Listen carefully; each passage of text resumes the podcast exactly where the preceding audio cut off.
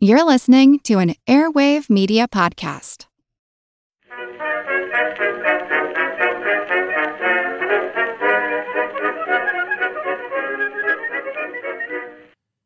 Hello, everyone, and welcome to a special episode of History of the Great War. I'm releasing this podcast episode on November 11th, 2023, 105 years after the armistice on the Western Front came into effect, which was the beginning of the end of the First World War. This day is commemorated as Veterans Day, Armistice Day, or Remembrance Day, and is observed in several of the nations that took part in the fighting on the Western Front. One of the reasons that I started this podcast way back in 2014 was to help raise awareness of the First World War and its impact on the modern world. At that same time, all over the world, there were efforts made by the nations who participated to use the opportunity of the centenary of the war to raise public awareness of the events that occurred between 1914 and 1919 and their long lasting impacts. While the efforts of all of those groups around the world helped raise awareness, that mission continues even after the years of the centenary. During this episode, I'm going to talk a bit about the efforts in the United States under the World War I Centennial Commission particularly around the educational materials that were created by the Commission to try and ensure that awareness and understanding of the First World War can easily be taught in schools, now and in the future. The listenership of this podcast has always had a majority of Americans, generally hovering between half and two thirds of all listeners being from the United States. So it seems appropriate to spend a bit of time discussing the efforts made in this country over the last nine years to try and ensure greater visibility and a greater understanding of First World War history. The United States World War I Centennial Commission started in 2013 through an act of Congress which established the commission with the mission to plan, develop, and execute programs, projects, and activities to commemorate the centennial of World War I.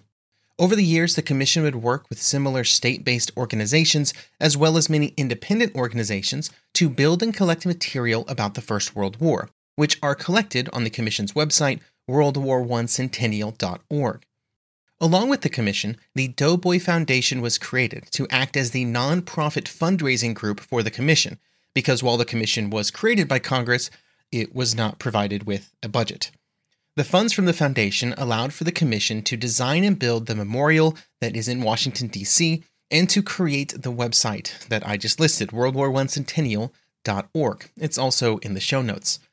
I will give a special shout out to the Medicine in World War I page that you can find on that site, or again by clicking the link in the show notes, which I have used as a resource for this very podcast.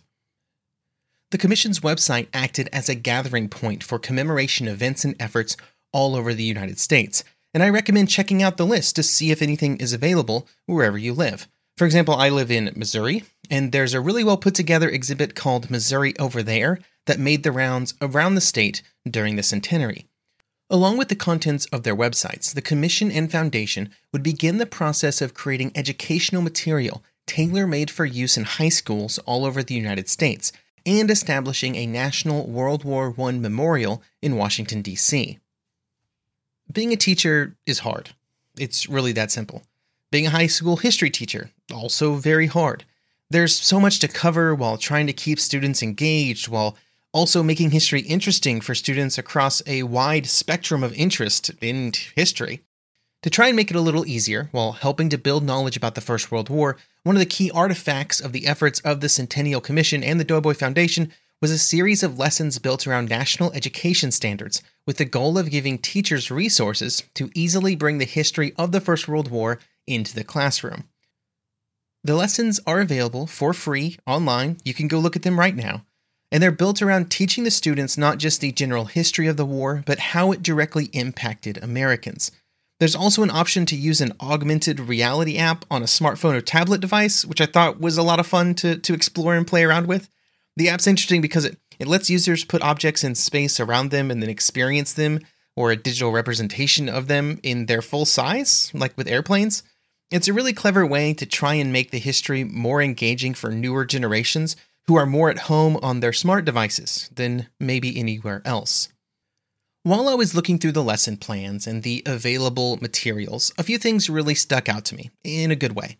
The first and the smallest was the fact that there's a 20 page ebook, textbook supplement that they've made for this, the United States in World War I, And that kind of serves as kind of the core reading material for the course. A lot of the lessons kind of call back to specific pages within this ebook. There is a little section dedicated to the actions of the American soldiers in northern Russia after the signing of the armistice and during the Russian Civil War. Now, it's a tiny little section, but even getting that speaks well of the authors and their intentions to at least mention aspects of the war outside of the normal scope of American discussions.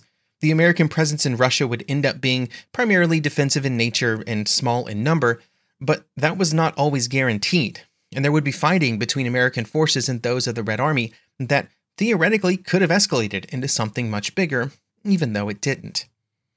Another item that caught my eye was the lesson that focused on citizenship in the First World War, which focuses primarily on the major legislative changes made during the war.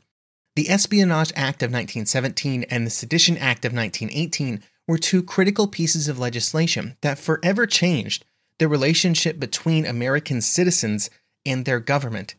The Sedition Act of 1918 would be repealed after the end of the war, but the Espionage Act is still in effect, and there have been convictions for violations of that act as recently as this year, 2023.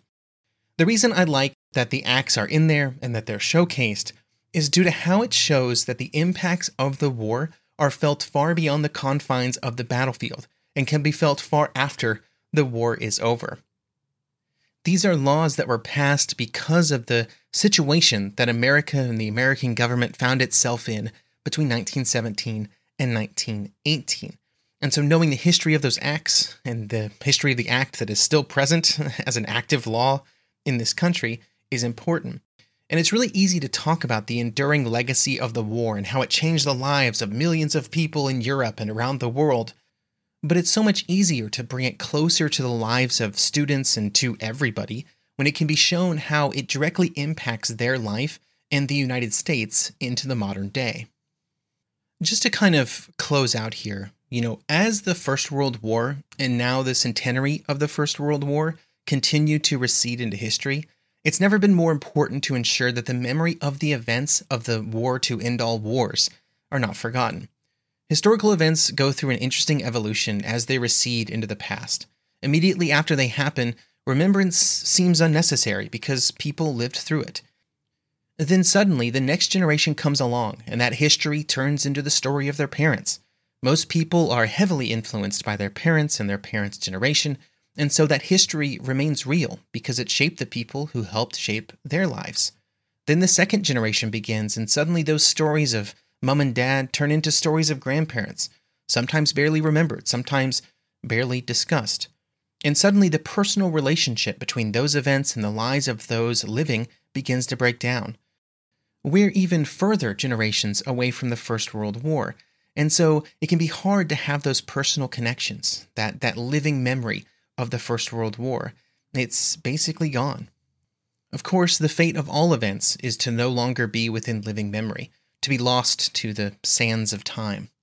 Remembrance efforts for the First World War or any other event are mostly about fighting the long defeat, of constantly trying to impart to the next generation the importance of history while recognizing that it grows harder with every passing generation, with every passing year. The efforts of the United States World War I Centennial Commission and centennial efforts all over the world were an effort to bring the events of the First World War back into the public consciousness, and in many ways, they succeeded. But now the long decay begins again. Trying to impart to the next generation not just what happened between 1914 and 1919, but also why it happened and why it impacts us today has never been more important. In some nations, November 11th is their day of remembrance of the First World War, and unfortunately, far too many other conflicts.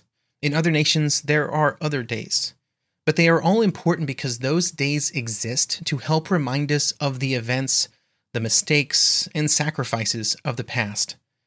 My hope is that the efforts of centennial commissions, museums, memorials, historians, teachers, maybe even lowly podcasters, have helped continue that memory and will help sustain that memory into the future, not just by reaching those who already remember or who are already interested, but also those who have forgotten or those who have never had a chance to learn in the first place. If you're listening to this on November 11th or any other day. I hope you'll take a moment to remember and to maybe find a way to ensure that the memories of the First World War are passed on to those who come next.